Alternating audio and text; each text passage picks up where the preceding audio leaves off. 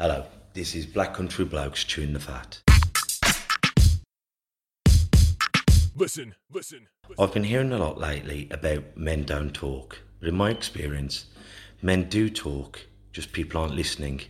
So it's going to be me and a group of blokes discussing our struggles and victories through life. Warning, there may be some bad language, so apologies to all the moms, especially my own. Let's get going. Listen, listen, listen. I've been yeah, is the Black Country Blokes chewing the fat. With me, Kev Dillon, Lee Cadman, Craig Pinches. And today we've got three very special guests coming from Mental Health First. So we've got the two Matts and Ian. Now, how I met these, um, funny enough, I found on Facebook, and they were talking about first aid, mental health first aid courses. So I attended the first one on Saturday, and I hopefully will complete it all this Saturday. And some of the stats and figures were amazing. 18 people within Great Britain complete suicide every day.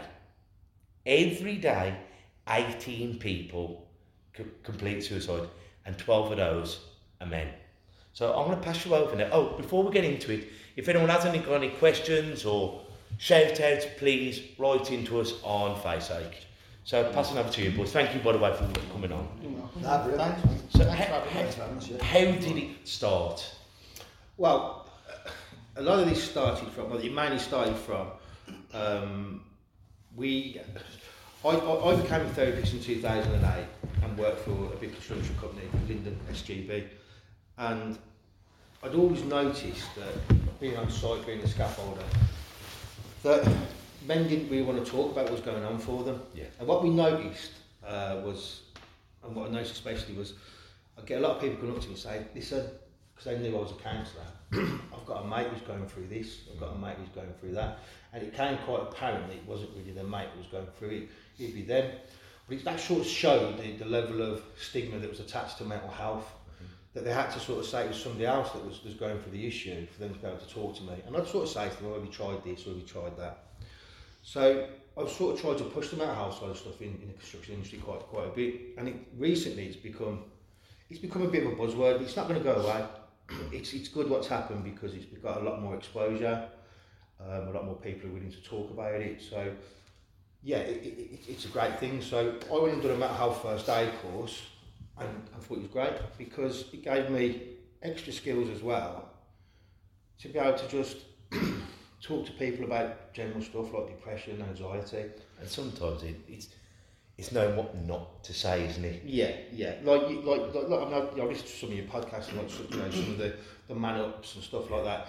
And what I always say is, how many times do you think, how many people who took their own life, the last words they heard is man up? Yeah. Uh, or, you know, what about your kids? Because putting Put shame yourself together. Yeah, all all that that kind of.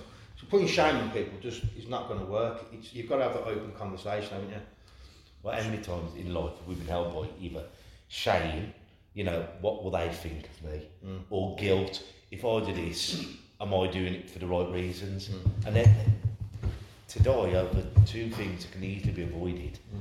are terrible, aren't they? And for a man, I think it's even harder because it's always you're always, I guess, supposed to be the strong one. and you- You're not supposed to show that weak. Like people might say that as a weakness. Yeah. It's not. It's really a strength.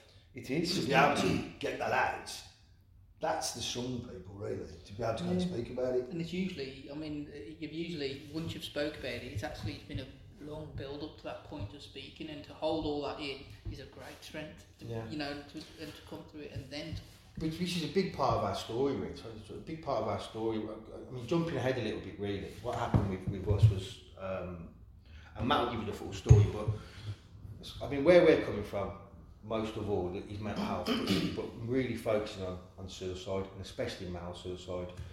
If the 18 people a day take their own lives, 12 of those are men. That sounds a lot, but those 12 people could have been spoken to. Could have, somebody could have asked them the question, are you thinking of taking your own life? We re- recently qualified in, in the ASIST course, um, and it sort of taught us how to have that open conversation, just say, look, there's a myth around suicide, but the best thing to do, and research shows this, is just ask the question, are you thinking of taking your own life? And we actually, I've actually experienced it with, with, Matt. Matt actually, he, he accessed the service we was providing at Linden SGB. Um, and I was able to ask him the question. But I'll, pass that to Matt now, because I think, I think he's best explaining that. Yeah, what it was, I was. Um, it took a long time. It wasn't like overnight. It took months. This did months, obviously, because I'm one of them guys who suffer with depression, and I probably didn't really understand it at first. I probably just got on with it, and I probably treated it out most blokes. And I'm an ex-squaddy, and um, And a coach pointer, aren't you? I, I teach and train martial arts. Um, So I know for all the Few- tough, tough bloke. yeah, a few MMA down the road, but I'm a scaffolder. and You got, it is a budget fight. Yeah, budget. All the way down. but um, I do all right usually. But uh, that's why I'm so pretty. but That's my uh, excuse. isn't it? I do the black country block. That's what I do. Yeah. Headbutt it back. yeah. but um, where was it? Yeah, but just one of them who's always suffered with depression. Probably, not probably since I was a child. I didn't realise this at first.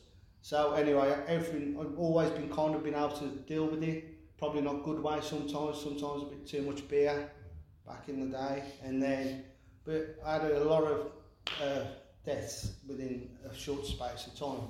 A couple of a few years ago, and I wasn't able. The coping mechanisms that I used used to use was either training, which is but that didn't work anymore. So I, I was just spiraling down, going worse into this pit, and then it was come to a point where even when I was at work, I started having.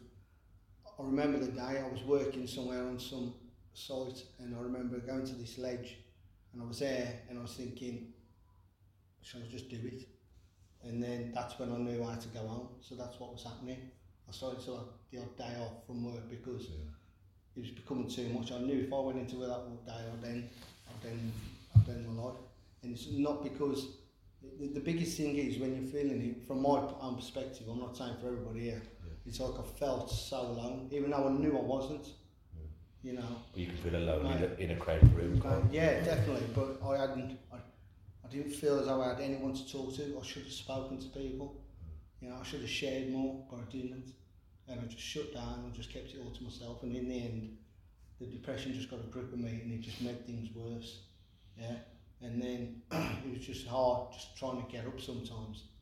And then in the end, I had a bit of an argument, and then I went that day to go and complete suicide, if I'm honest, and not. And on that day, I was just lucky that some people had actually noticed little telltale signs that I was gonna, that I wasn't being myself. I'm a scaffolder, so it's naturally I'm.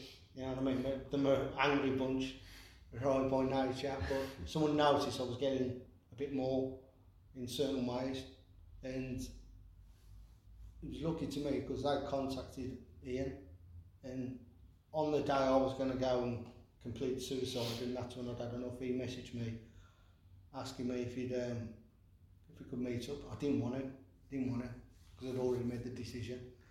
But he says, "Come on," because I've known Ian a long, long time, good friends, and he uh, he, he kind of got me to go and see him on the Monday, which was cool.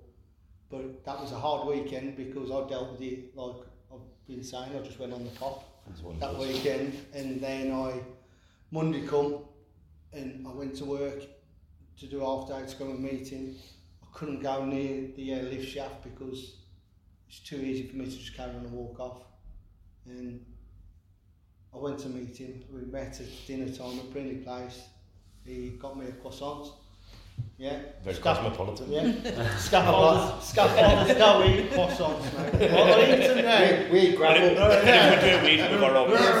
Well, but anyway, and I was like, I, I, yeah, I remember eating, going, oh, that ain't that bad though. but, um, The bright side of life. but yeah, so Ian was sat there, and he must have been terrifying for you, dude.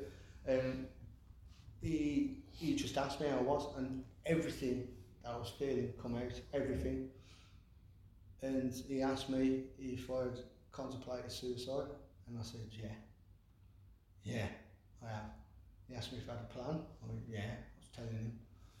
Because um, there's the, you know, the boy line, the big bridge. Yeah, yeah, yeah, yeah, yeah. yeah, yeah, that's what I was going to do. And and that must have been terrifying for him. But as soon as I started talking about it, and then I just, it was kind of a relief. And it wasn't, I knew it wasn't fixed. Yeah. that took a long, long time. But it was out in the it was out. It was um, when I was suffering and the way I was, I just felt in darkness and a massive weight on me. As soon as I spoke to him, I felt as though I could breathe a little Yeah, bit, yeah. and it got a little bit better. Because, um, I mean, I've got a couple of questions i- in in that. Is one is it you wanted to do but you didn't want to do it, or there's a there's a song uh, Sam Cooke sings. I don't know if you're familiar with Sam Cooke, and he says it's too hard a living, but I'm afraid to die. Yeah, Was it more that aspect of it, whereas you'd made up your mind, but you obviously met because you didn't want to do it, but you But felt you, it you learn this on the ASIST and that. There's like there's all there's like it's called a turning point. There's always something. I'd make the decision. The thing is, from my point of view, is like, and you hear this a lot with with suicide. It's it's not that they want to die. They just don't want to live the life they're living, Yeah, and that's the big thing. You know what I mean? yeah. Because I don't think anybody really truly does want to die. They just don't want to live this life anymore. On the course. That's my own view. Like, On the course, I thought yeah. something very good that you said. Like 'cause people say, because you're a daddy as well, aren't you? Yeah, yeah, yeah. And, and they go, well, didn't you think about your children? But it, it, it, I'll let you talk. No, of course. I'd, that's all I ever thought about, and I thought they'd be better off without me. Hmm. Hmm. What people don't realise is they think, well, haven't you thought about Jasmine? That's my daughter's name. Oh, yeah, yeah. well, I have Yeah, thought yeah. about Jasmine.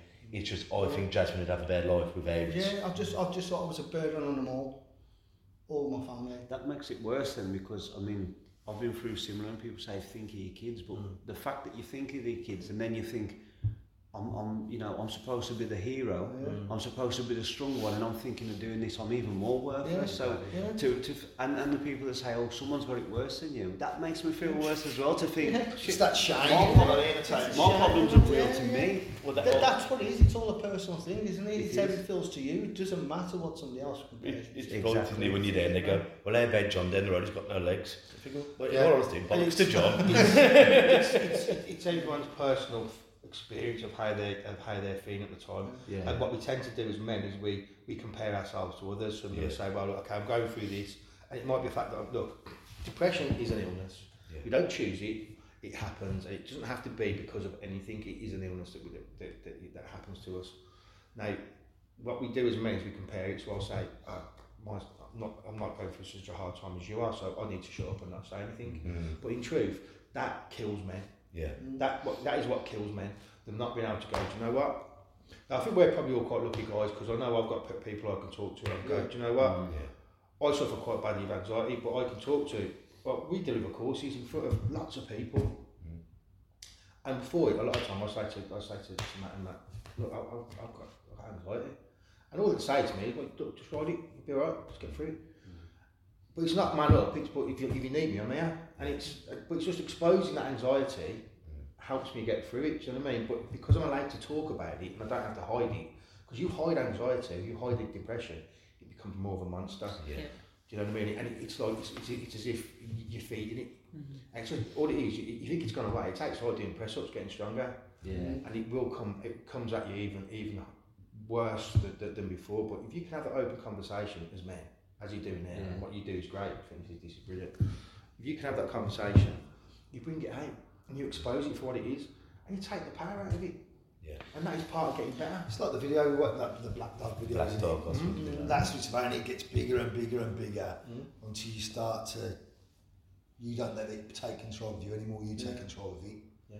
And that's the hard part. I guess that's that stepping stone to where you start to take back control. And obviously that's what That's took- what Matt did. It, took a while, and you know, and thankfully was able to help. And it, I stopped doing um, scaffolding anymore because that wasn't it. Just fell of love with it, and then I went back to work. He, he he got me to see a counsellor, a therapist, and uh, Penny Shrink, I call her. She's awesome, and uh, I think everybody should get a penny. Not, you know what I mean, get your own penny. but uh, stay, stay away from yours. Yeah, Your pennies keep away, keep away from pennies, Tuppy. but, uh, look, she's amazing, honestly, and like she she just listened, and you know how, how good it is just to have somebody listen to you and not trying to judge you or give you to tell you stuff like you know what I mean. giving Like, you, not giving you advice, just yeah. but just listening, listen and and- because people are too busy trying to give you an answer ain't they all the time, and that's what's cool about it. And then I went back to work twice a week. That's just get me back in.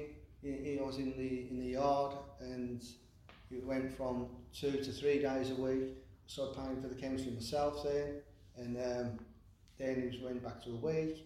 And now I'm part, a yard supervisor, and I'm part of the mental health team, and we do it there, and we do it this. I think we've been very lucky, we've Yeah. been very fortunate because because of the guy who, who runs the business that we work in, Rob Lynch, he's he's so behind us.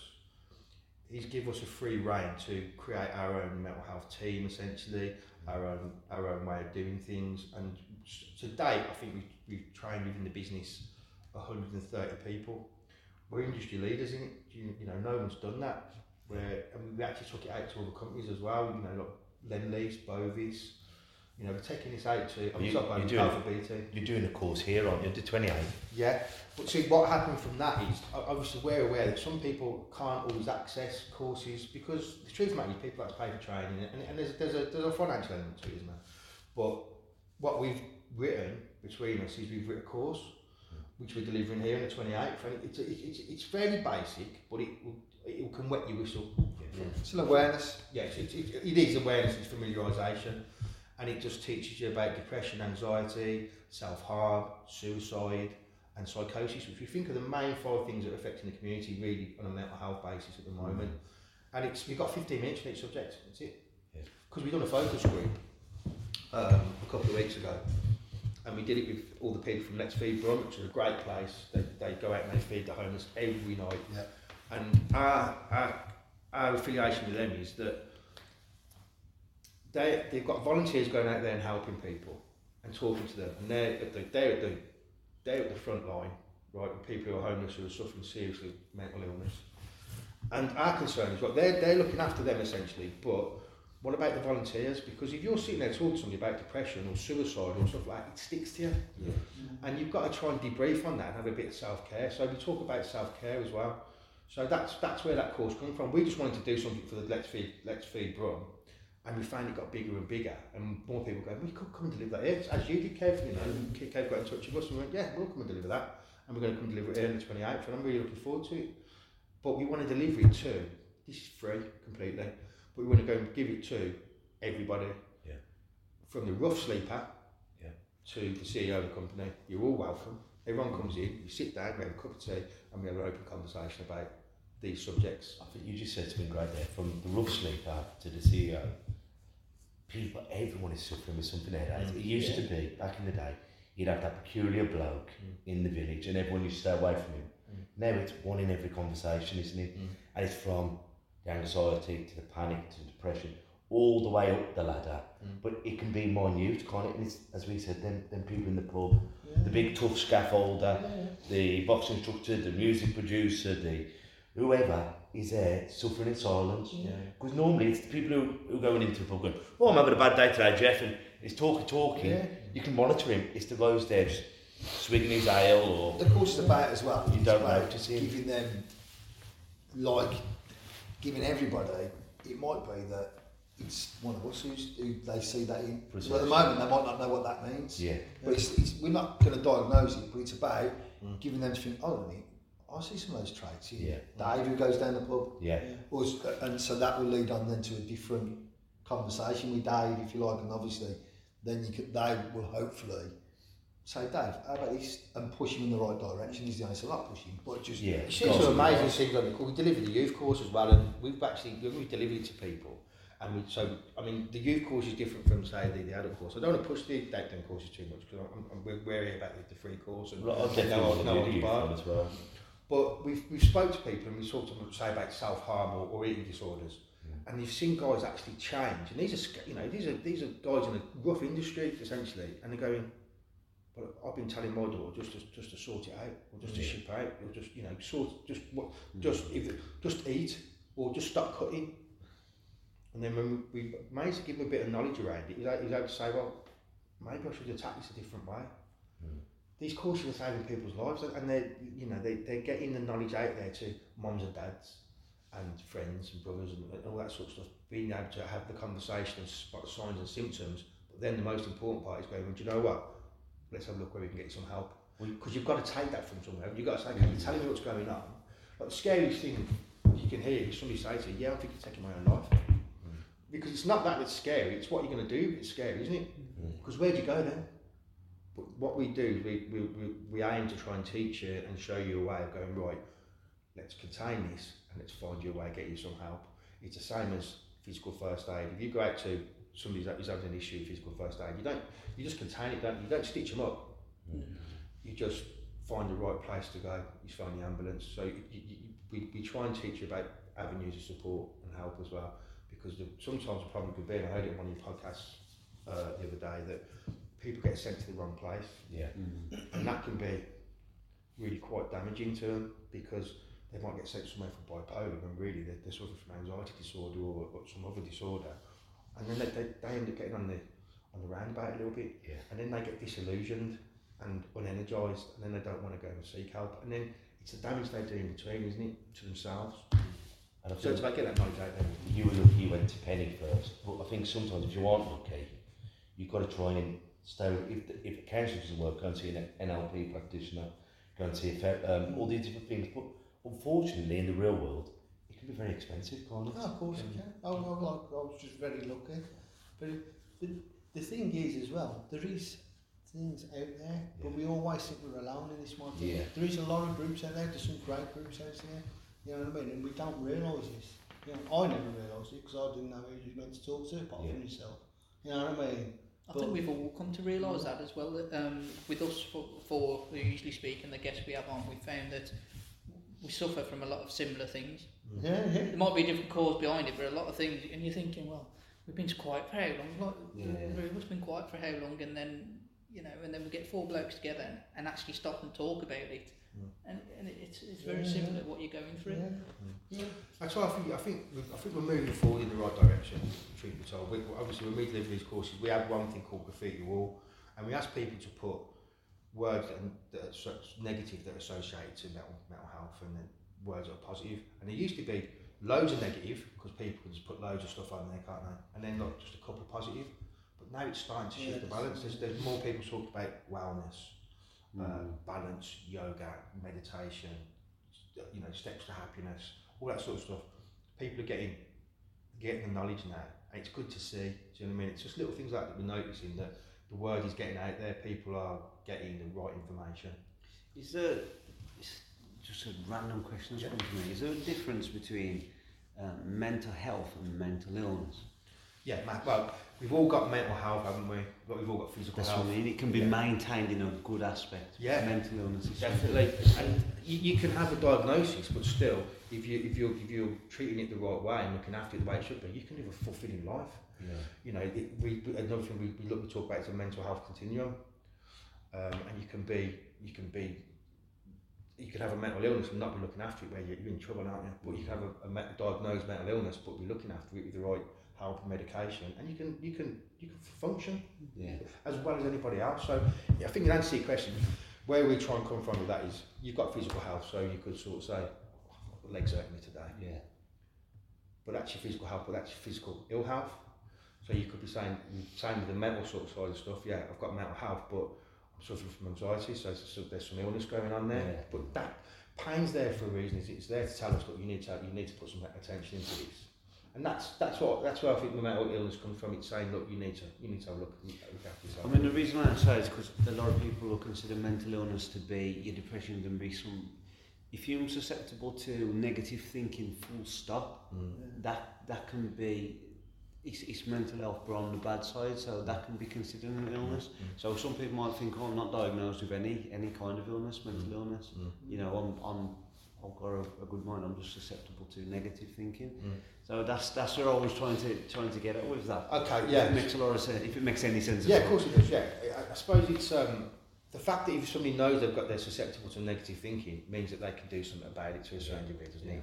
Means they can adjust the diet, sleep, stuff like that. But it's when people aren't aware that they suffer from negative thinking, then I think that that can put you on a road to getting towards quite quite serious mental illness. But I think if you've got some awareness around it, you, you're able to treat it. It'd be the same as saying um, you get a cut on your arm, yeah. but you treat it before it gets infected because you know it's there. You're looking after it.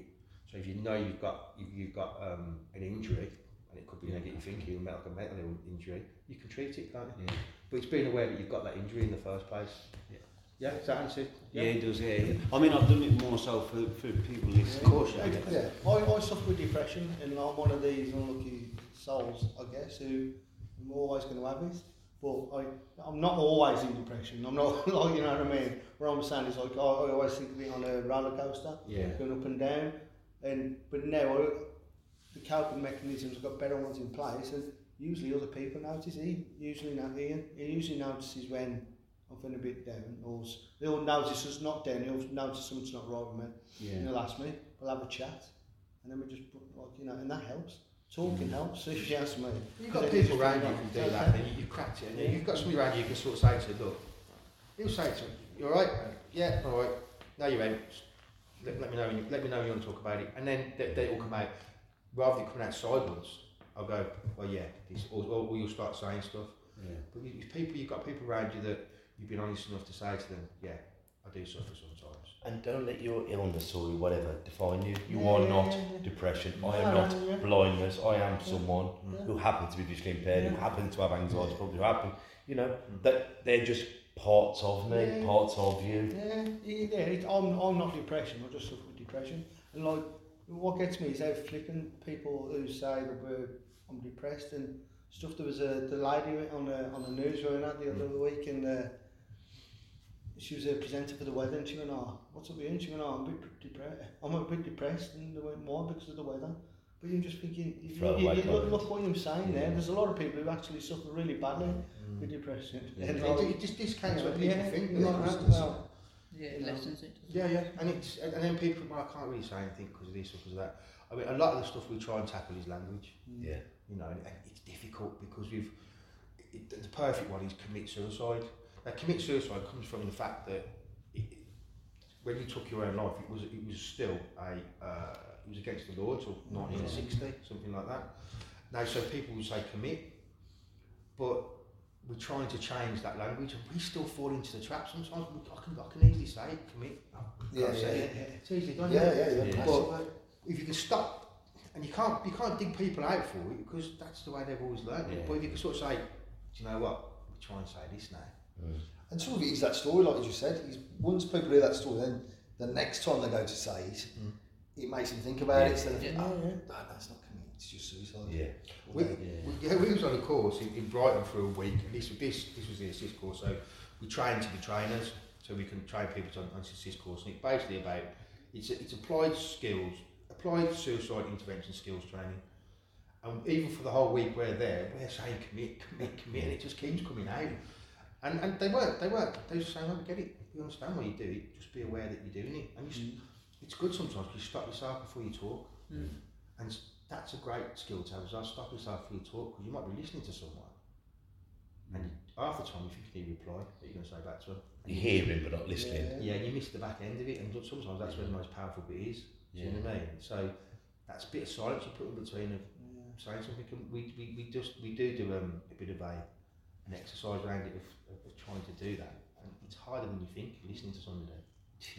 We think we can all do it, but it's really hard. And the- most of our the- jobs are that. yeah. language And the silence bit, sorry, the silence bit is probably one of the most important bits because people, if you give them enough time, they'll they'll keep talking, and the bit what really bothers them or what's there, they'll they'll come out, they'll come out, man.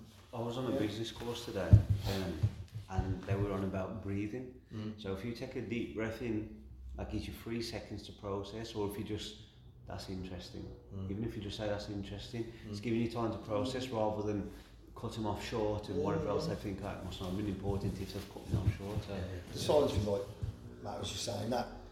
uh, This is going off on a bit of a tangent now. A lot of my background is like I was going to say, what's your I did like youth football training, and I've, I'm a foster parent, so I did, we work with kids now, sort of thing. And I always remember one of the when I first I, I got involved in football because my nephew used to play. He played for a team, and then the guy who coached he didn't really want to do it anymore, and they not so I ended up taking over the team. I did it for about 12 years in the end, something like that. But it, it, it, when it all started, I, I got my pal as a school teacher, and I said to him, I said, ah, do us a favour, come and get some in the first couple of weeks. I've not done it before. Just show me how I can control the kids a little bit. And that was the best thing he showed me. When all the kids was going mad, I'd go, "Oi, Rich, come sit down, stop doing that," and you tell them all what they've got to do. Mm. He said, "He said, no, don't do that. Watch," and he just he'd say nothing. They'd all mess around with it, and all of a sudden, I think, "Oh, what am I getting told that for?" Yeah. And they'd all start, they'd all start looking round, and then they'd all go quiet anyway. You go right, sit down now, and now, and now they listen. And I think that's the, I guess, the power of silence. Is Yeah. you're not saying anything, it makes people start to think. Mm. And that's like the lads was just saying. That's the difference. Is by once you go silent, they can then they can start to talk, and it's sometimes it's holding that silence, and that's the I think that's the hard part because I listen. I'm a talker in my job. I'm, that's what I do. So it's sort of that just going quiet sometimes and just like you say, taking a breath. What you said, else talk. working with um, children as well. What I forgot to say at the start, 18 people a day kill themselves within this country. But one of those is a child. Yeah. When we say child, how young, how old? I think the, Under st- the statistics only go from five, don't they? Yeah, for, for, for diagnosable illness, I think, but it's, Yeah. it's, it's um, a, a, a school child. School Somebody within 16 attending below. school, yeah, yeah. yeah. Unbelievable. And I mean, for any poor booker to take their life is terrible. But for a child, the thing that we're all supposed to nurture and love, Yeah, yeah. You know, it's. I think the stats are something like 75% of mental illness is started before you got to the age of 18. Which I, fully, I can fully believe. And it's scary. I mean, when, when you when you do the course, you do the course on underuse stuff, and some of the stats that come out, honestly, they break Yeah. your heart. Yeah. You know, and they talked about the, the amount of calls Childline have had, about the self harm that goes on. I think it's the stats have gone up now with self harm to one in four young girls. Yeah, mm. self harm. But it's all, and, and that's shrouded in shame as well. And it's sort of like you were saying on the course, don't, we, there's, there's not much money being put into the mental health system at the moment, which, which is an issue, but there's more people talking about it. So the stats are getting bigger now, but I think it's, it's obviously it's, it's getting spoken about more, Yeah. which is a good thing. But I think what you said on the on the course really resonated with me because they say mainly young women or women will self harm, mm. but how many of us in a bad mood you're going to smack the hell out of a tree, mm-hmm. or it's all that's self harm. My, my hands are bleeding. I haven't cut myself, mm-hmm. but I'm a dominant man and I'm angry, so I'll go and kick the wall and break my foot, or I'll, I'll, I'll put my hand through a window.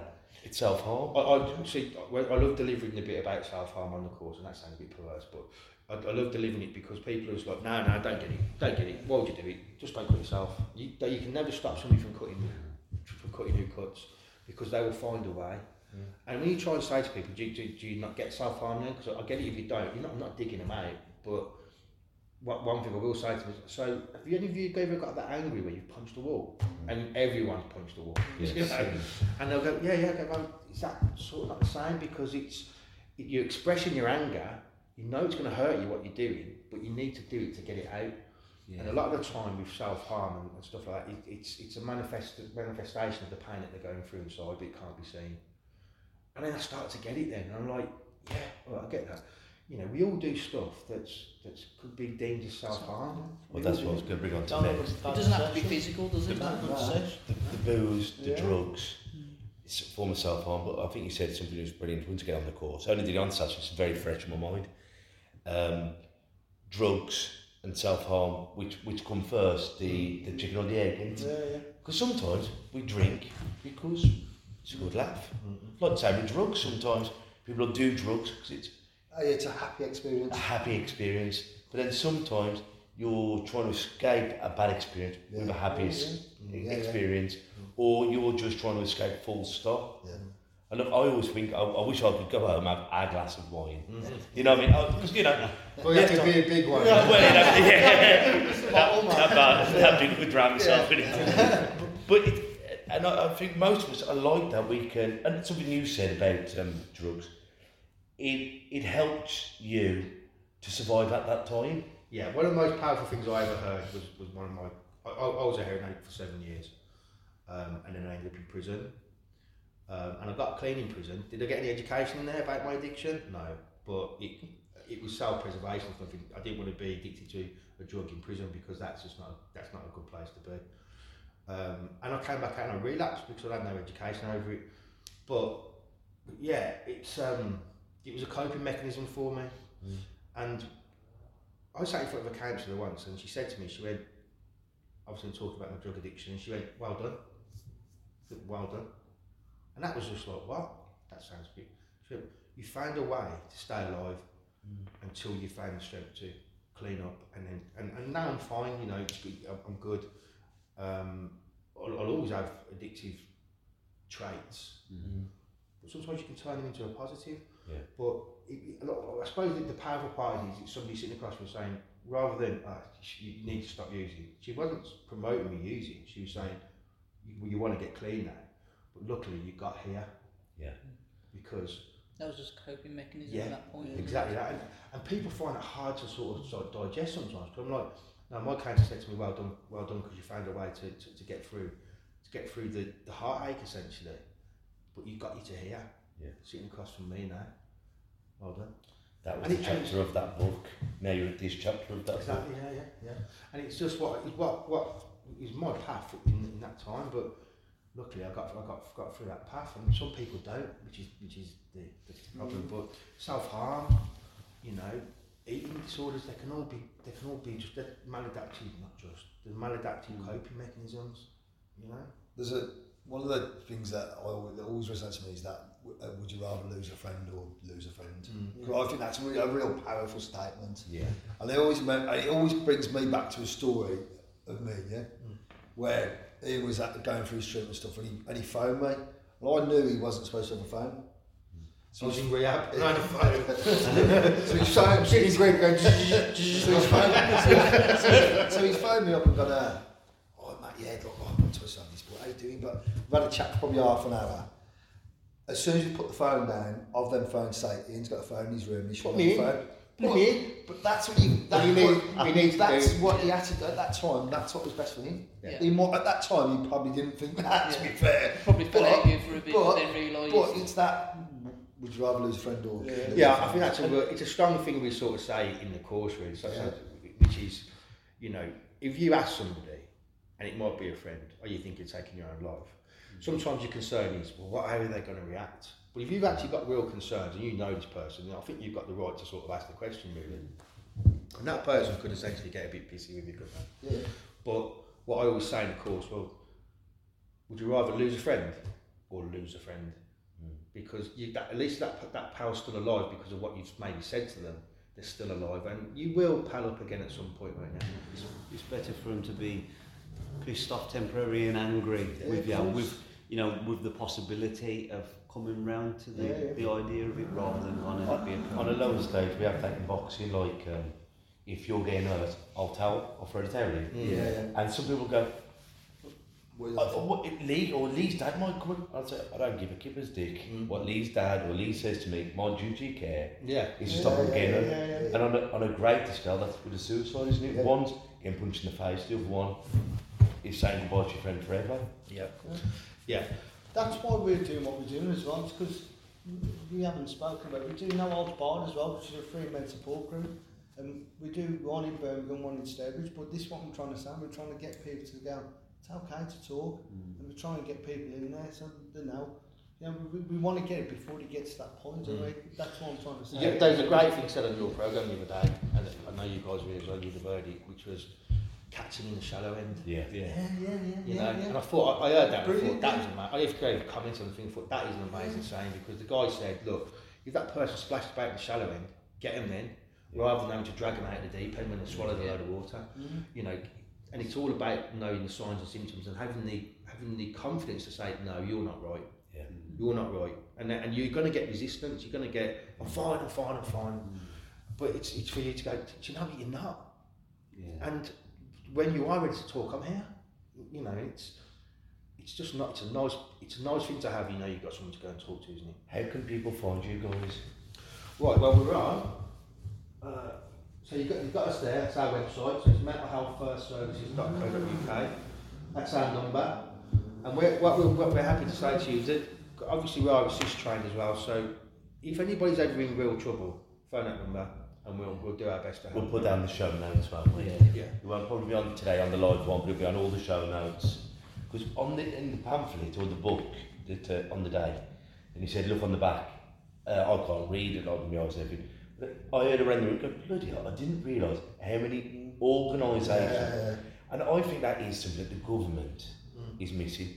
These things should be on um, on- your adverts while you're watching Coronation Street. yeah, yeah. It, it's only going, if you've got these problems, please phone. It should be. We all know 999 111. Yeah, yeah. We should know 222 444. Yeah, yeah, yeah. You know, so whatever it is, we, we, we're there to go, I'm having a bad day. I think that's what this is all about now. Is getting getting more and more people to talk about it. Yes. Eventually, you'd think there would be some kind of number mm. that will be a mental health number. Mm. But it's about just keep pushing forward. they, they are out there. It's just they're not very well, as you say. They're not very well exposed, are they? Mm. But we, I mean, we've got a plan. You know, there's there's stuff we want to do. We want to open. We want to run one of these groups in every seven areas of, of the West Midlands. We want to staff it with people that we've trained. So we, we can train you to sort of first aid level and then to uh, champions level. And we want to create a bit of a network where people can come, talk. The champion might spot there's something not really too well with someone, pass it on to the first aider, and that first aider can then pass it on to pass that person on to the right signposting. Well, this is what I would love to do in, in association with you, Mm. is get this in the boxing world, not only in the boxing world, in the football world, within the sport. yeah, yeah, yeah, yeah. I, I- I think it's massively needed in the sporting area And if, because we, if we could run it from here or somewhere, Yeah. So everyone is familiar with it, because in football, in boxing, most people who come into boxing, I, I've got bullying tendencies in me, or I've been bullied. Yeah, yeah. And I'm either, I look, I'm handing my fists, or I'm Yeah. petrified as soon as I hand with a fist. Yeah, yeah, so yeah, if, yeah, yeah. if we could have both of those, thinking, well, why are you frightened? Or why are you so aggressive? Mm. Let's get to the bottom of it. Because I honestly believe if we could do this at a young age, I want to do your, your youth Mm. course. I, I'd love it one day. I don't know how the laws work, but if we get like some of my youngsters up here Yeah. and try and get it into them before, and they can teach their dads Yeah, yeah. on it. You know, that, what I mean? that's what that's what Matt's come on board for. We've all got our own uh, forte essentially. I mean, Matt, uh, George. Let's call him. Let's get him say Not George. That's, just, that's, that's just a random name. so George comes from the comes from the suicide, depression sort of side of stuff, um, anxiety, substance misuse, and Matt's very uh, experienced with, with the youth side of stuff really. So we want to try and cover all areas. What we're doing at the moment, we, we've written this very basic course that we're sort of delivering on the 28th. And I say basic, but it's, you know, it's, it's got everything it needs in there. And if you like that, then you step on to the next Exactly. level. don't yeah. And we write at the moment we're writing a youth course. So what we want to be doing is going into schools, assembly f- full of, full of kids, and we're going to say, right, who knows what anxiety is about? Yeah. And get them interacting, get them, you know, find a way to, to get them to, to talk to you about stuff and just give them some education about, look, if you're feeling this, talk to this It, it needs to be mandated into schools and into workplaces, Yeah. and it, you know both of both of those places you have a first aider. yeah, yeah. Well, It has to be there. So what is what is mental health? Which one is of the the biggest things is- killer of men, not in. Well, that, in they need to get it out there that look, you've got physical first aiders out there, right? Now, this my, my point, and I, I- obviously I'm on my soapbox a little bit with it, is but you, for if you've got a company and you've got five to fifty people in it, you need a first aider, Yeah. and for every fifty people after that, you need another first aider. Yeah. Now, physical first aid, I'm not discounting it at all, but if somebody's got a physical injury, you can see it. Yeah. If someone's got a mental health in, injury, you need to have a couple of people there, really. So I think you need twice as many fir- mental health first aids as you do physical. And they need to be fairly insightful as well and be able to approach people. They need to have certain skills. I mean, is that is that the reason? I mean, I'm constantly playing devil's advocate. That's good. But is, is that is that the reason possibly that it's not? Is because it's harder to regulate and to notice and to treat.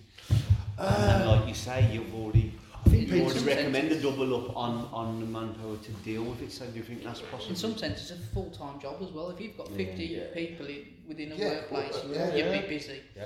And what about is that person who's doing that? Mm, yeah. Because they're not they're they're trained to a certain level, but they're not. They might not be trained to the level where they need. They know they have to do certain stuff for themselves. Well, so you might need somebody else watching them, supervising them a little bit. There's there's so much work to be done, but it's going in the right way. But Yeah. we, you know, we need to get it lobbied out there, legislation, whatever Yeah. it is, and say, look, you need to get this done because I know there's there's there's a, a paper, green paper, been going out which from the government about um, suicide and suicide in youth, in, in, in, in the youth culture as well. Um, we're just we're just waiting to find out if we, we're, we're joining the well, I think we are joining the, the West Midlands Suicide Prevention Board, which will be good. We'll have a voice on there then. So you know we- we're, we're going to try and, and, and make moves. We're very well affiliated with, with Papyrus, which is the, the youth. I want them to come on this show Yeah. as well. I've tried to get Well, we're, we're, yeah, we, we can we can normally get somebody on for you.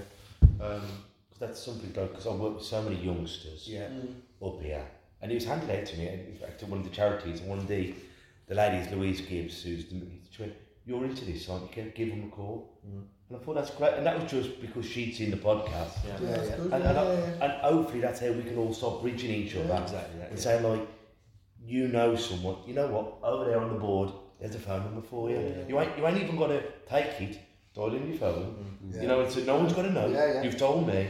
Go and have a talk to Auntie Julie. Yeah. Type it in your phone and have a chat. Well, it's, it's, pa- it's pa- Papyrus that, that you get in touch with. But I've got, I've, and when you come on Saturday, I've got a load of stuff off them that they give me.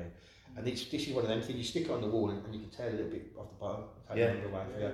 But they do a great service. We, we train with them on, on the ASIST course and it was mostly them, you know what I mean, and, and us. Yeah, it's amazing. But they were, they, were, they were just a great organisation and just lovely people and they, Yeah. they're just out there to try and help young people who are suffering with suicidal thoughts. Suicidal thoughts are common, lots of mm. us have them. Yeah. But That was something sometimes on the course someone said as well, and I thought it was a great thing. If you have suicidal thoughts, have you got mental health? Mm. And you said, we, we all, not all of us, but ninety nine percent, have had that thought of what would the world be without me. But as you said, I thought it was very good what you said. You have the thoughts. It's not acting on the thoughts. Like I have thoughts most days. because I'd love to hit him. I'd love to trip him up and push him down the stairs. But you, you a don't. no, that is mental health. He's yeah. back with But No, the first downstairs, man. But we, we have, we have sent you thoughts. The problem is acting on the Yeah. thoughts. And, and, and something else, um, it's like when, when you're thinking about it, me thinking about it now, well, I'm all right. Then I'm going to have a bottle of JD, and then have a bag of powder, then have, it, and then before you know it, the thought Yeah. has taken over with You, everything lo- well, you lose your logical thinking. You lose Yeah. logical You know, thinking. so, so if you're, if you're, the, the danger you have is, and, and it's shown on the course in it that uh, there's a lot of suicides that, that where alcohol is present Yeah, because what that does, it might give that person, for want of a better word, judge courage. Is it more in males as well? Yeah, yeah, mo- it's mostly in, in males. The, they, they, they, they drink to get to that place where they got. Because look, we, we had that conversation on Saturday, didn't we? You know, where we say, do you think it's it's it's it's a, it's a coward's way when when somebody takes their own life? And we get it out there, the question, because we think it's a valid one. And people say, and I say, come on, let's be honest. Mm. And I say, yeah, I think it is a coward's way. And we, we explore it. Mm. And I think in the end, we come out with people, and I always say, look, whatever you think is up to you, it's mm. unique mm. and it's your own business. We're not there to change what people necessarily think too much. Do you know what I mean? But we are on a different on a different level. We're trying to say, well, maybe think of it this way. Because And the maybe flip think- side of it is, is it a brave decision to do it as well? How to Yeah, yeah. Because it, it's not an easy thing to do, is it? I mean, No. you've, you've, you've got to get to a point, like you say, we've all had it. We've, you know, I've, I've planned it myself. I've even planned a way. I've mentioned on one of the podcasts how my boys could be looked after and everything if I ever did it. Um, and I think it, it's one of them that if you do do it, this is why I don't believe it's a coward's way out. To what must they be going through to leave the children, the family, Yeah, yeah. you know, leave them absolutely shattered. So it, you, something's consumed them, and like you say, it's not a rational way of thinking. And if alcohol's in, involved, then you lose all rational, or you find a way to rationalise. so what's the stats with how many completing men? Because once they, isn't there a stat the amount of men that complete because they use it because if they're going to do it, they do it. Yeah, well, th- th- out of every every, every four suicides, three of them are male. Is that is that, is that, Yeah, that's but it was, it was 12 a day, 84 a week. but it was Yeah. something to do with the amount of men who, the difference between men and women I think the, the, the, the difference. attempt Who men will do. The difference is will it's how they do it a lot of the time. Men will always choose a very violent way of doing it because it's there's no coming back from it. Somebody was telling us about. I'm not going to go through it because obviously it's going out to the money. But in one of our classes, somebody was telling us about the length somebody went to, a guy went to, so Yeah, he couldn't yeah. be stopped. Yeah, yeah. Oh yeah. Just, yeah. just, just. I'm, I've mentioned it on the call, Yeah, but yeah. it's probably not fair to do it here. But no. um, the- what he went to to, to get it done. I jump- I mean, I stood on.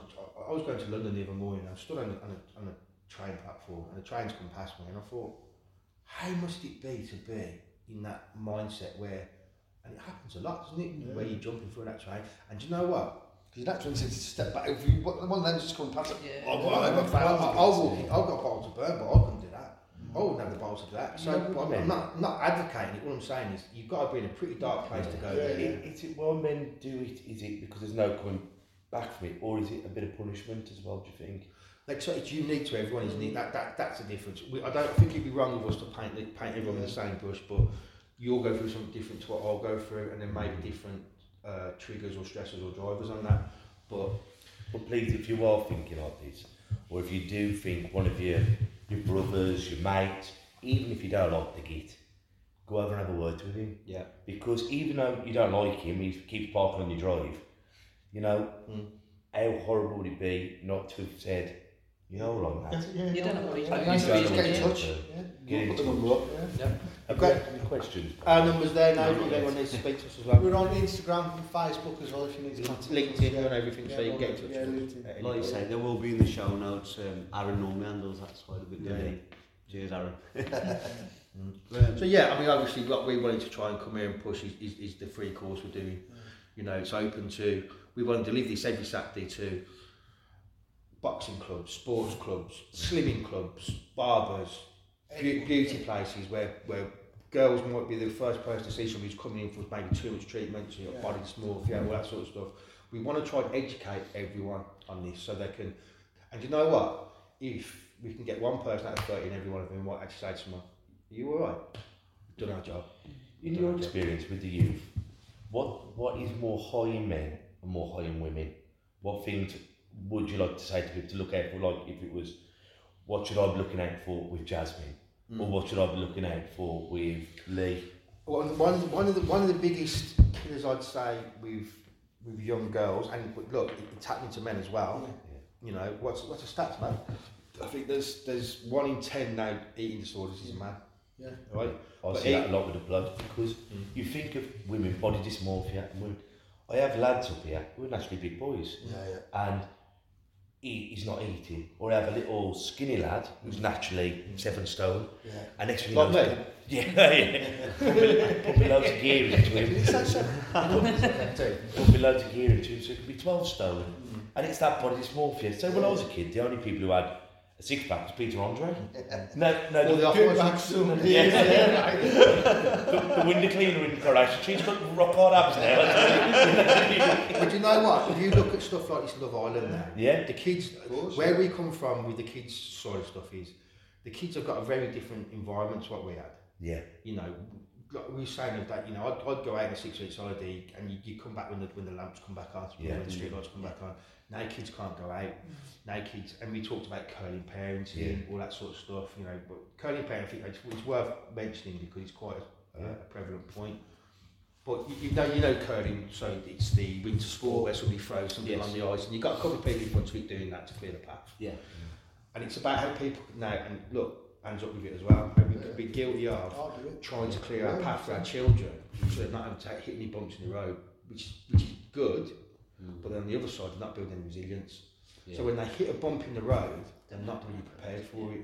Then you've got the, the elements of we all use these electronic babysitters, and I'm guilty of it. Yeah. And it's what that's doing. It's because it's, it's stopping that social interaction. I put my son on, a, on a, an iPad for an hour. He's a different kid. Yeah. It's kind of understandable because our parents, um, they didn't, they didn't uh, bring us up for the future we have now. No. They were living without all this tech, without this. So It's like the Flintstones and the Jetsons. Isn't it? Yeah, exactly that. Yeah, we grew up in the Flintstones. Yeah, and when- we when- moved in the Wolves When I had Jasmine, we had the, the baby monitor and you've got a, a video sound. There's a little thing under a thing s- so she stops It ringing. rolls And off. uh, Yeah. someone went to me and went, Well, you never had that as a kid. I went, Well, I guarantee if my parents had the option, Mm. they'd have had it. Yeah, of. And, and it's like with car seat. we're all right. Yeah, but the poor bugs who weren't. Yeah. So it's our job to keep trying to make it better. But Yeah. as you said, like one thing I suffer with, because I'm, my eyes are so bad, and I, I often think about now I'm a dad. I was let to get up, do anything, but my parents were always there watching mm. to see if I was about to fall over. Now I want Jasmine to have that same independence, mm. but I, I, I've, I'm always out of arm's distance. I'm thinking, how best she goes over, and I'm, I wonder if it's hard for me not being able to just dive in front. Or my dad always going, "Oh, Kevin, watch out! There's a step there." I think from the mental health point of view, where this comes in is, is I think if, if parents, I mean, I, I, I've been amazed that we put this, this sort of stuff out to, to people and sort of yeah, just come on it. Hmm. And as a parent, you think they want to learn everything they could about it because then you haven't got to be so, so uh, I don't know, uh, overpowering what they're doing because you can you can learn spot signs and, and you can you can you've got avenues of getting them help rather than oh, oh I'm, I'm going to stop I'm going to stop you getting into a si- situation before it happens ra- rather than stand back and go do you know what? I'll, I'll see it happen before before it does happen. I haven't got to stop you going there. Do you know, do you know what I'm trying to say? It's you can be a little that doesn't mean you're going to let them run in the road. It Nah, just means yeah, you, yeah, you know, yeah. You, But you've got to give kids some freedom as well. You? right. You've got to let them. You've got to let them fall over a little bit. Yeah, It's, you know. also, it's also such a scary time, like you've been a foster parent, Yeah. like Jasmine's four now, and I've already started warning her about you don't let people take photos of it and say that's you know you don't show your bits, that, Yeah, you know, yeah, yeah. and you're thinking, oh my god, she's four, four. I thought she was going to be fourteen. Mm. Yeah. Don't show pictures of your boobies and don't. But now you're saying, look, The foster care thing is a massive eye opener as well because Yeah. a lot of the children have got a lot of attachment issues, and, it's, and, and but they'll also know how to play the system at five, six, seven mm. years old. So I- think sometimes we don't give kids enough credit sometimes mm. for how clever they are as well at that age. I mean, like we've had kids that have turned up and just they've just been taken from one house to another house. They don't cry. They don't. They just walk and go, "Where's my room?" And they go up to the room and settle in. Mm. And you think, I'm not sure I could do that. Going into some stranger's house. So how are they coping with it in their little heads at that moment? And I think there's a lot. If you probably look, I don't know the, I don't know the stats on this or anything like but um, I'm when we speak to because obviously part of doing that foster work is that you, you have your own social worker as well, and when you speak to them, the stats for those little kids that have probably got mental health issues but don't go diagnosed, even down to things like ADHD and, and all those ones that I get the words that get thrown around nowadays. There's loads, but it's just getting them, getting them into the right place at the right time, and that's the hard part. Uh, early intervention's key in all Yeah, of isn't yeah. If you can get in early and help them early, it, it, it's, it's the damage that's done between somebody, you know, being ill, getting a diagnosis. We've, we taught people on our course, and there was one guy there that his, his mum didn't get, she was bipolar, but she didn't get a diagnosis for over 15, 15 years. years before we got Now the it's response. it's the lost life, it's the carnage, and it's the the extra added, you know, the, the self medication, that sort of stuff, the damage they do to themselves before going back to what you said. At least if you know what you've got, you can look at treating it, can't you? Do you what you said about sorry, Greg, what you said about bipolar, you only get treated when you're down, not when you when you um, on the manic, is it? Yeah, because the man's But that- created then, aren't Yeah. they? Well, that's it. And isn't that something to do with the person who's not speaking at that point as well? Because Mm. if you don't go to the doctors and tell them, you're not going to get diagnosed in the same breath. But what it is is those because if you're um, bipolar as well, if you're on your mania, and like that's when you best created. And let's say you're making music or you're a poet or you're a writer, and that's when you're feeling the best. You're never go, ever going to go to the doctor because you think, look at that great I am. You're never going to go when you're feeling. But, like, the, but on the other side of that as well, mania, mania can be Can as be, damaging yeah, yeah. As, the, as the depression because you know people who go out there and, and, and you know they, they are actually in sort of in a psychotic Mm. episode. and they'll they'll max out the credit cards. They'll have sexual behaviour that's that's risky, all that sort of stuff. So we need to be aware that you know that people probably won't get help as much when you're in the mania, but it does happen. Mm-hmm. You know. Do you think we hang too much um, weight on a diagnosis and wanting to be diagnosed? Like, I'll, I'll go to the doctors, you know, I, I've, I've been a few times because my partner said, you've got to go, go, go and get help, you got to go get help. Mm-hmm. Mm-hmm. And I was always met with the same generic textbook response. And in the end, fuck that, going again, not going again, not going again. But I know there's something wrong with me. I know there's something not quite right. So mm-hmm. if I was going to hang around to get any help mm-hmm. based on a diagnosis, I can't get any help until I've got a diagnosis. Do you think mm-hmm. we hang too much weight on that? Because if you know there's something wrong with you, you know yourself that you should be seeking out, whether it's government funded, whether it's people like us. And don't hang so much weight on a diagnosis. If you can get one, it can be monitored and you can be helped. Yeah, I think there's, many different aspects to it. I mean, i- i- if you look at it from another point of view, I think there's pe- even people like Kylie Minogue when she went to go when she went to the doctor about she she, she had breast cancer and she was saying I think I've got breast even she had to push to get the test done because they had to pay shillings and pence at the end of the day. These tests cost money. And getting a diagnosis will cost will cost money. Uh, it can do a great job, but the waiting list to get to before you actually see and get to it is, is six months. It's not even that. that To try and get in a, a child into CAMHS, and this is going to have to look after like. That's not down in CAMHS. No, no, no, not at all. Yeah. But the, the, pro- they put that many obstacles in place, and it's not probably CAMHS to be It's probably the local authorities before you get to CAMHS. It's overstretched. But they'll put they'll put things in place that we had a child that we knew we wasn't going to have for, for forever, but because fostering can be from a day to 10, 12 years, it just depends. But we knew we had a child that we knew wasn't we wasn't going to have for that long, and we went to like they have LAC reviews, and you go and have their first review when you first have them. And my thing was like, look, you can she has got some issues uh, because of the upbringing she had, so she needs some kind of counselling. She needs some trauma counselling their response straight away is, well, how long is she with you for? And we've said, well, we don't know yet, but well, until she's in a settled environment, we won't even start it.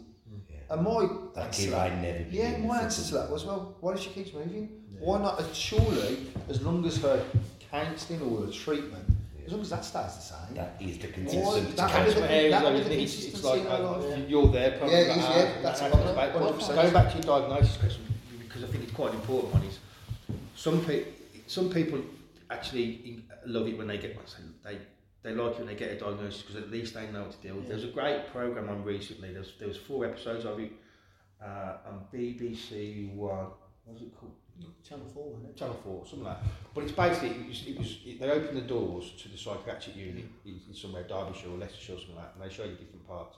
And there was a girl that was going there, and they thought she had OCD to start off with, and she was just full on suicidal, 11. She said she's, you know, and the mum and dad were, their heads are falling off, they didn't know what to do.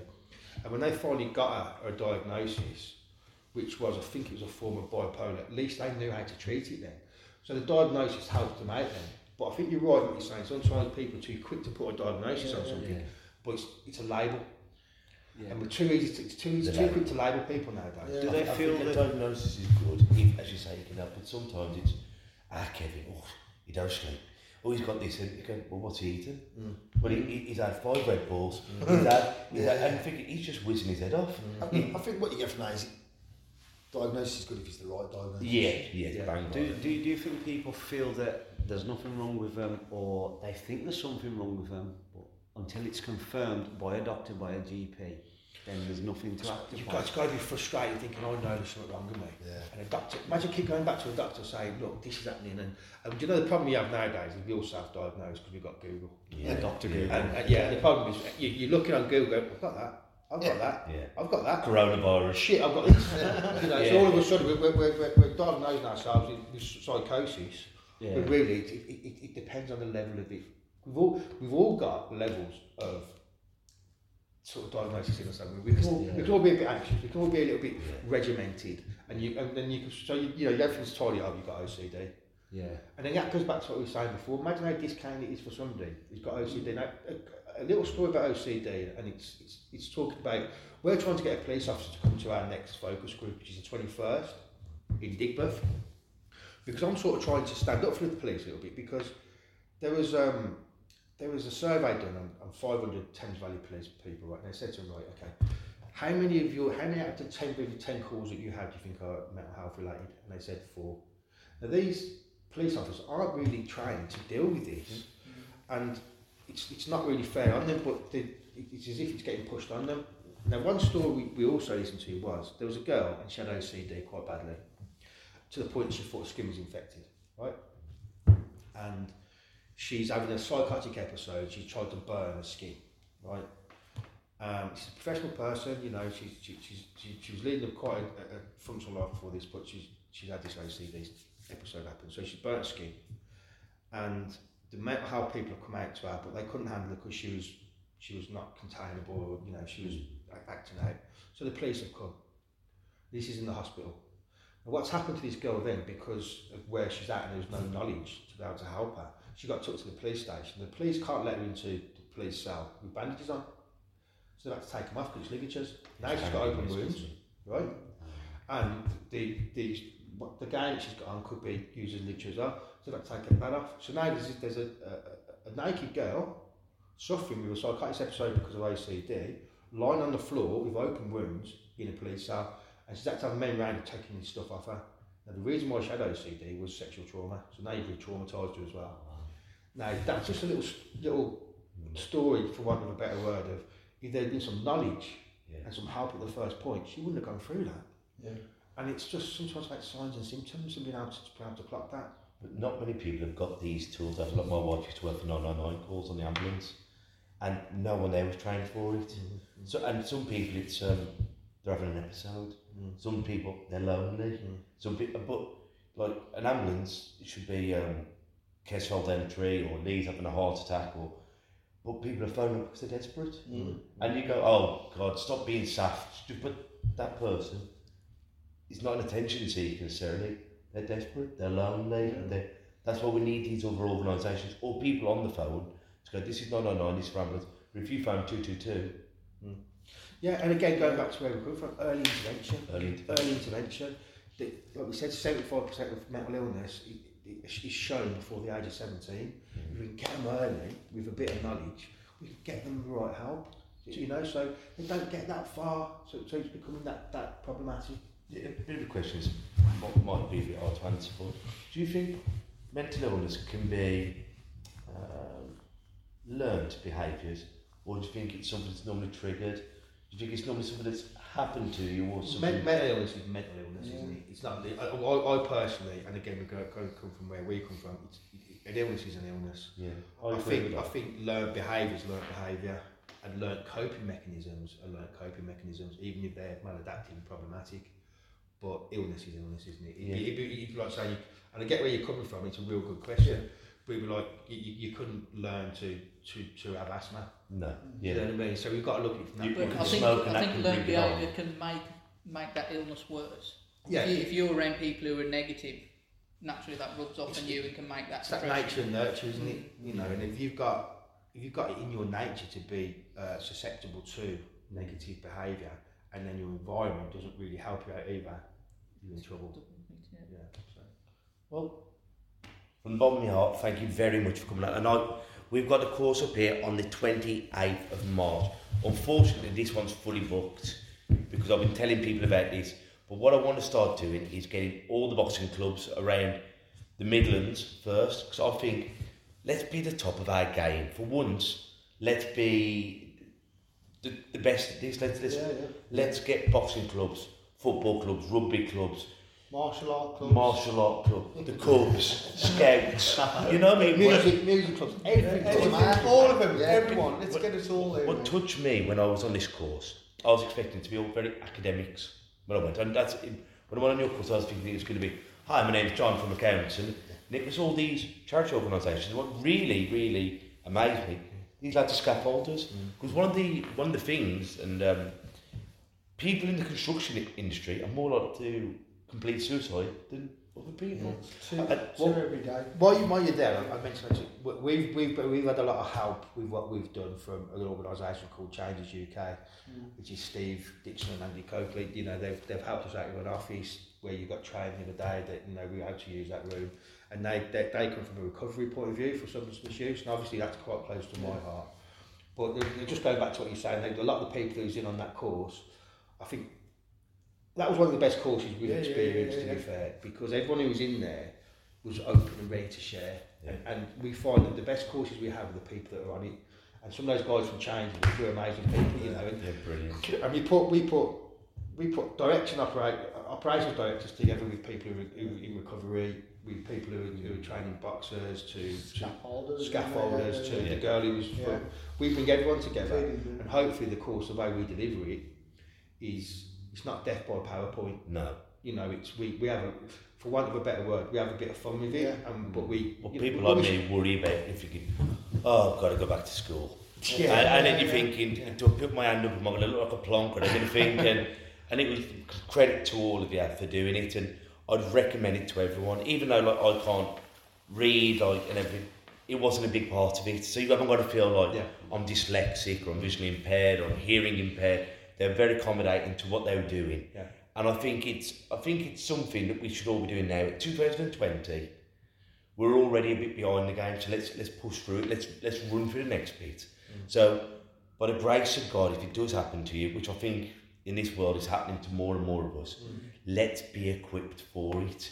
Yeah, I mean, a big reason why I wanted to train in physical first aid is because somebody we knew, their daughter had had, a, had something happen to them on holiday, and because he wanted to learn the physical first aid course, he was able to save her life. Yeah, Let's look at it the same way. yeah, If we can get trained mentally in, in, in mental health first aid, you might have the skills to save your child's life, your, your brother's life, your sister's life. You might have the skills that are needed to get there, and it's on par with physical first aid. Believe me, I've done pl- plenty of physical first aid, and I've I've learned as much on these courses, and it's that they're, they're, but we're, we're here to push this Yeah. push this free one. We'll do it for free for anyone. So And just well, give it a it's not like you've got to come to us. welcome to you. Welcome to you. yeah. Welcome to you. We'll bring that stuff. We'll thank, thank you for giving us the exposure, Yeah. and, and it's been a, it's been a great night. I've been really enjoyed it. What, what, I always like to end on a quote. Um, there's one I loved the other day. Do you know which one I'm on about? Um, mean what you say. Mean what you say, but don't say it mean. I love that saying because in this in this time with free speech, and I fully agree with free speech. Mean what you say, be positive what you say.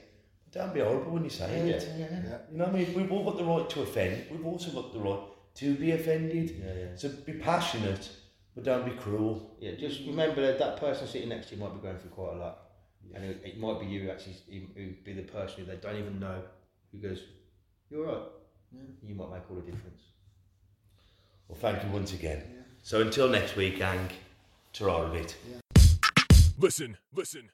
And that's a wrap for another show. But if there are any comments or messages that you would like us to read out for our next podcast, please be in touch. There are also lots of different organisations at the bottom of this page, and hopefully they can help you or someone you care about. Please share this to spread the word. Until we talk next time, ta bit. Listen, listen, listen.